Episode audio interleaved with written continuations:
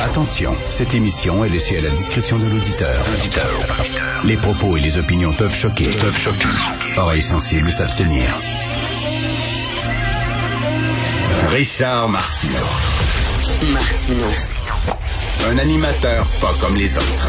Richard Martineau. Cube Radio. Bonjour, bon jeudi, merci d'écouter Cube Radio. Et ça va bien dans nos sociétés d'État, hein, ça va bien. On a vu ça cette semaine, on en parlait avec Yves Daou.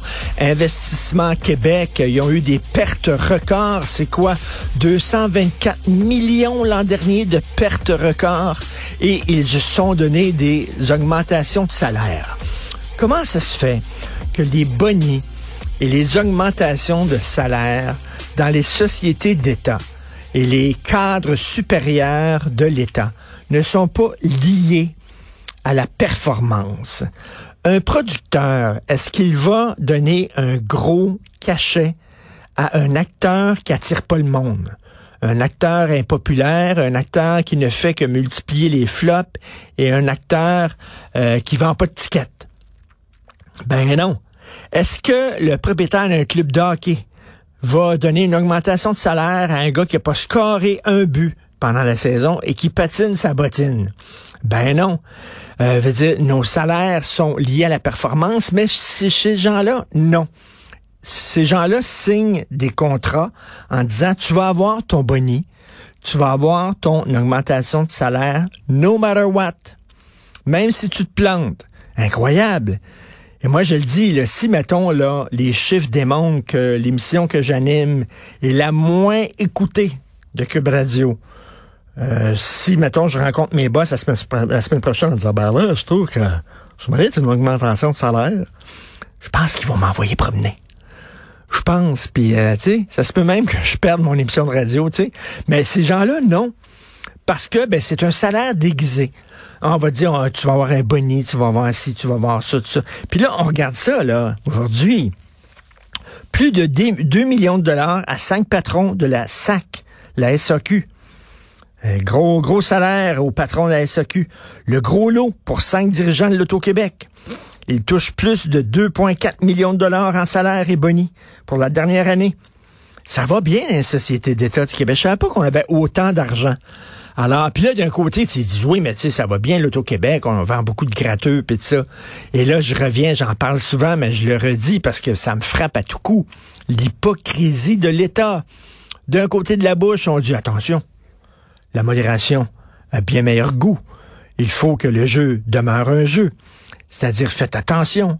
De l'autre côté, si à la SAC, on vend un nombre record de spiritueux puis de gin. Ici, à l'Auto-Québec, on vend un nombre record de gratteux. On se donne des bonnets en disant yes, c'est le fun.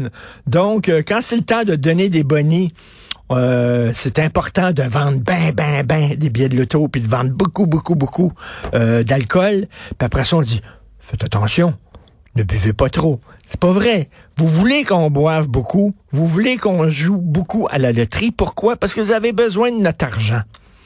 Et je le dis, si demain, il y avait un, sondage qui démontrait que la majorité des Québécois sont pour la légalisation de la prostitution, qu'il n'y avait plus de problème, vous pouvez être sûr qu'il y aurait un bordel légal sur l'île Notre-Dame.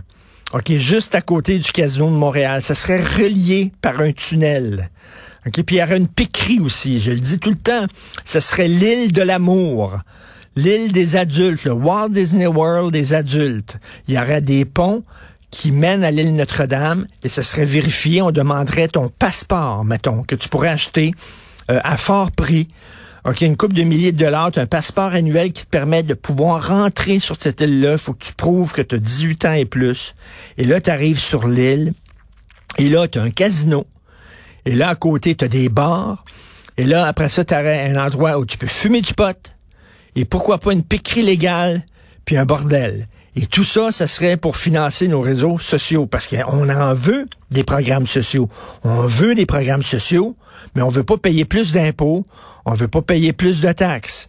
Fait que qu'est-ce qu'on fait? Ben, fumez, dopez-vous, achetez l'Auto-Québec, puis euh, acheter euh, des bouteilles de vin à la SAQ. Puis comme ça, ça va amener de l'argent dans les coffres et comme ça, on va pouvoir se payer des beaux programmes sociaux chromés.